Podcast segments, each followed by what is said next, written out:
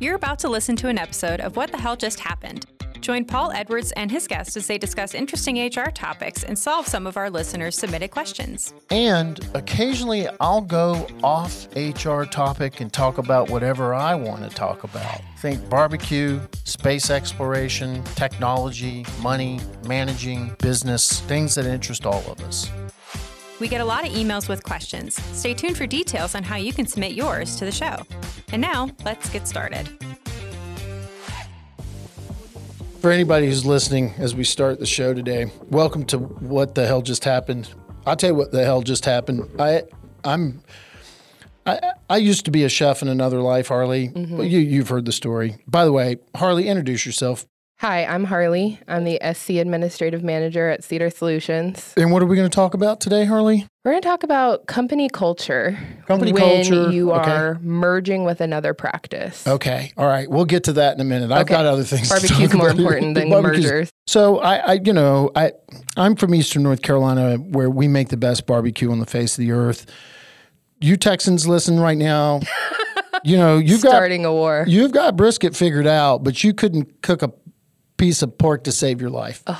Um, sorry about that. Um, but, Fighting words. but it's the truth. We I have a say camera. as someone without skin in the game at all. yeah. My background is Arizona and Louisiana. Oh, I'm so sorry. Hey, Louisiana's got some good food. They do have some good food. I was Okay. a little offended actually when you acted like I wouldn't know what a hush puppy was. Well, y- you are one of the few people Okay, who, uh, in, in Tucson, Arizona, who understands what a hush puppy Mm, is. hush puppies. Yes, I know they're going to be so good. so So, anyway, for the last yes, well, I'm catering Wednesday for the team here. We're doing a barbecue, and I spent yesterday about 12 hours. By the way, it's 110 degrees here in Tucson right now, which is a little about the temperature of a of a commercial kitchen. Have you seen King of the Hill? I have. Every time it hits these temperatures here, I just think about Bobby Jr. Yeah. screaming about why it's the temperature of the surface of the sun. It is uh, supposed to be 110 almost every day this week. So um, it is miserable outside. So I just want y'all to know I was out there in that heat, in that sun. You know what we don't have in commercial kitchens is sun. there's no there's no sunlight on your head. So um I I uh, that has nothing to do with practices merging, but I cooked you guys a great brisket and some really good uh pork I mean, I think I have been just terrorizing you since I got hired over you proving Yeah. why you earned those trophies in your yeah. office. Yeah, yeah, yeah. Okay, more about the trophy. No, I'm just kidding. Yeah, those number one barbecue. Okay, so Competition. you know, culture is a big. I, I, I love this conversation. Yeah. Uh, but let's give it some context. Two practices merge. Right. Okay, so two different cultures merge. Um, this also shows up as one practice purchases another practice, and we continue to have multiple practices. So I think this conversation applies to everybody. I, I, you know, I've been at this for 17 years. One of the first things that I learned when I was doing, um, when I was working and learning how to do associate agreements and that, that sort of stuff and coach around it, was that a lot of the people I was working with either were purchasing another practice or they were growing and they needed something about what they were doing they needed to put associates in place. And so that was a whole that's a whole nother level of complication Right. um, that that you have to address with associates. Um, okay so whether you're merging or whether or not you're uh, o- opening up additional practices or maybe purchasing other practices i, I want to share this with everybody we, we've already gone back in the Wayback Machine on the chefing, um, but w- starting in my uh, 30s, I established a uh, two, and I've talked about it before on the show. I established a live music venue, um, small venue, held 99 people that held 250 people. I also managed a bunch of touring bands, and I did that for about 12 years. And in the 10th or 11th year, I purchased a second uh, nightclub across the street from my nightclub, of which I was really good friends with, and had booked shows in that bigger, larger uh, concert venue. And it was the biggest culture mistake I ever made. It, it was such a big mistake that it just took the wind out of my sails. It- Yeah. I, I realized after I'd done that, and I, I I grew from forty employees to sixty five, that it was um, it was just the culture thing was something that I couldn't overcome. I too have a personal story about this. Okay, Actually, from an employee perspective. okay. So What was your role? I was a treatment coordinator. Okay, so you're you're in the ranks, got a little bit of power, but not a lot of power. Not a lot. You're just doing your job. doing my job. And what happens? So actually, what happened is before I got hired, Uh-huh. um, the new practice that I was hired under acquired the location and another location that I was working at. Okay. So what had already occurred before I got hired was this kind of us versus them mentality that was occurring between the two practices. That's what happened at mine. And I had the unique position of being brought in to the location that used to be its own practice. Right. And my new employer considered me a them. The employer, Yes. they, yes. those people over there. considered me a them. And then my coworkers considered me a them. a, the other them and us, I guess, Uh, because I wasn't one of the originals. So it puts you in a really unique position. so, one thing I want to point out here to anybody who's listening who's thinking about growing, or maybe you're growing, and you're having some growing pains right now. hmm You got to where you are, your team got to where you are by it's one hard step at a time. Yeah, like you just made, you know, two, three steps forward, two back, three steps back, you know, and you just go and go, and everybody knows each other. And whether mo- most of the time you have created your culture, you know, your mission, your vision, your values are are kind of um, organic. Well, and you have so much buy in from your team. Yeah, because they've been growing with you, and I'm not saying you're not. It, everything's perfect, Right. And everything is is never perfect. But when you go to integrate other people, or you go to have multiple locations, you have to really consider that that thing, that organic thing that you've created, will fall apart if it doesn't become something that's planted on the wall that you cheerlead to, that you preach, that everybody learns to adhere to. Mm-hmm. So, you know, what are your values? Right. Right? What are your values and how can you get the people who are being brought in and introduced to these values for the first time to believe in them as fervently as the rest of your team does without making them feel like everything they believed in before was evil or wrong? Uh, not, yeah, absolutely not. So Right. putting 10 things on the wall that e- espouse our values allows everybody to, to um, kind of focus to that. Right. Right? We can discuss it. We can, if there's a problem in the practice, we can actually bring one of the values up. Correct. We have a value here at CEDR. It's part of our values. It's it's a the, look. We shorten it, right? We mm-hmm. we shorten it. We we meet our members where they are, mm-hmm. right? Right. What that means in a larger conversation is is that some people who call in have no experience in HR and are going to ask questions that uh, uh, someone who has 5, 10, and 15 years of experience aren't going to ask. Right. So we can't judge them. So part of our value, and we give this as an example, is, is as a, a, a advisor and an expert here, you do not get to walk out in the hallway and start making fun of or speaking derogatory about a question which seemingly is kind of a stupid question. I, I'll, I'll admit it. Sometimes we get some crazy questions. Yeah. But you don't get to frame it as stupid. You don't get to frame it as anything. We that's because we meet them where they are. Right. It also works in one other way, and then I'll get back to the example you gave.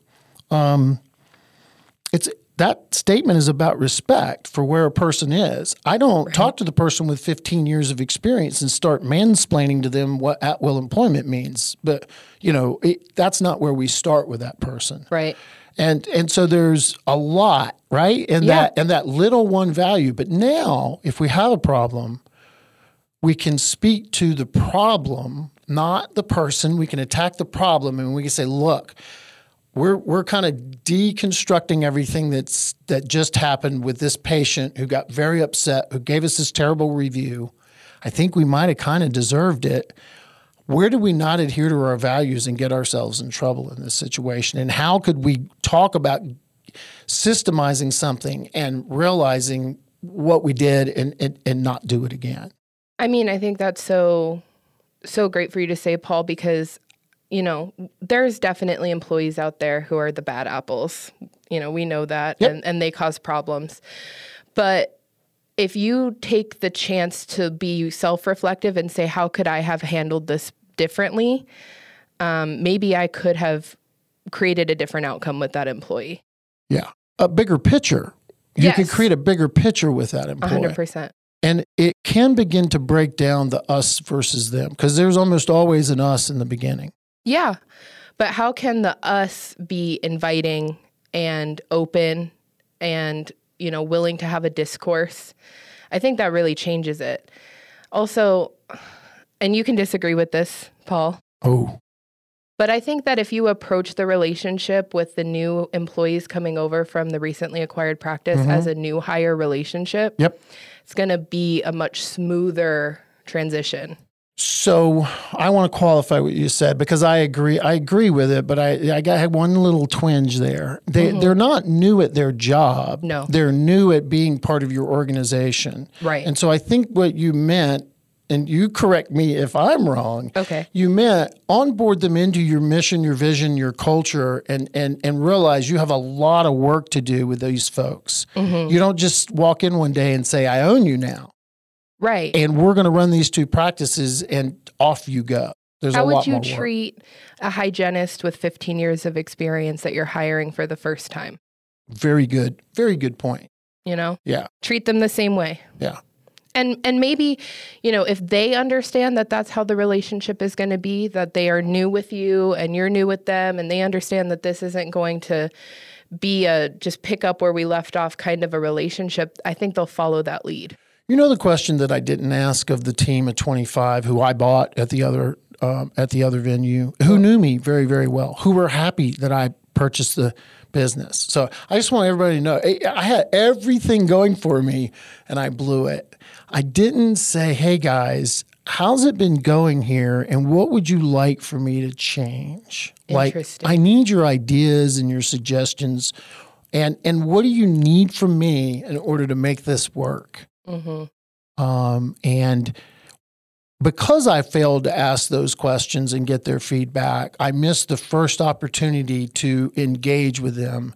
I just thought that my vibrant, wonderful personality, Of which you have a very big, vibrant personality. I thought it would carry me, and it carried me about 50 feet between these two venues back and forth as I tried to stop them from warring with one another. Well, and you know, a factor to this, which we haven't touched on yet, is what is the leadership structure going to look like? You know, Yeah. are you putting your own managers in place? Are you bringing on managers from the previous practice? Mm-hmm. And is the manager bought into the new culture? Is the does the manager even know that there's a culture? Correct. Yeah. Because, I mean, oftentimes they're going to be the ones who are giving your information to the employees on your behalf. So if if they feel it's an us versus them, they're just going to perpetuate that. Okay, Harley. So I want to leave everybody with this with this thought. Mm-hmm. If you're going to merge or purchase another practice, so your plan is i i part of your vision is to purchase more practices.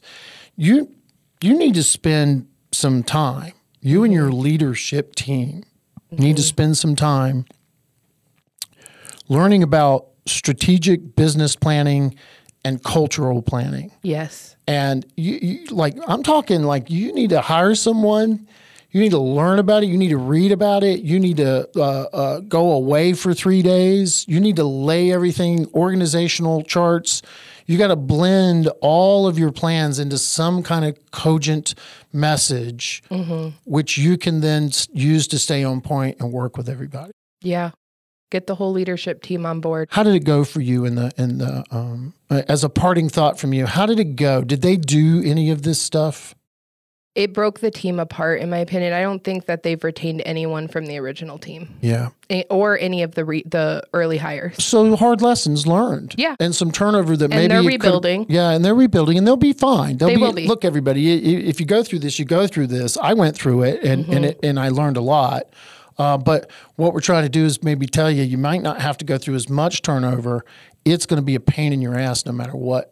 No matter that's an HR term, by the way, Harley. Pain in your ass. Yeah, pain in your ass. Um, the, you, it's going to be a pain no matter what. Um, Yes. This planning can be uh, exhausting, but it can also be a lot of fun when you look back five years and you're where you you're where you need to be five years later. I attribute all of our successful growth over at CEDR to me getting this lesson, me and my business partner getting this lesson, and then me and my leadership team getting this lesson, and we've used it to drive us, and we've used it to drive ourselves right through the pandemic. Mm-hmm. Um, we've used it in so many different ways in order to be able to maintain uh, the what, what I think is one of the highest standards in, in giving service and, and good answers. And, and for anybody listening, you can do that too. Yeah. Okay. Totally. All right, check our stuff. Check if you're if you're if you're over on CEDR's website, uh, we publish a lot of stuff about culture, so you can search around in it and see if you can find something that'll get the juices flowing. hundred percent. Okay, thanks, Harley. Thanks, Paul. Thanks for joining us for this week's episode of What the Hell Just Happened. If you have an HR issue, question, or just want to add a comment about something Paul said, record it on your phone and send to podcast at WTHJustHappened.com. We might even ask if we can play it on the show. Don't forget to like and subscribe and join us again next week.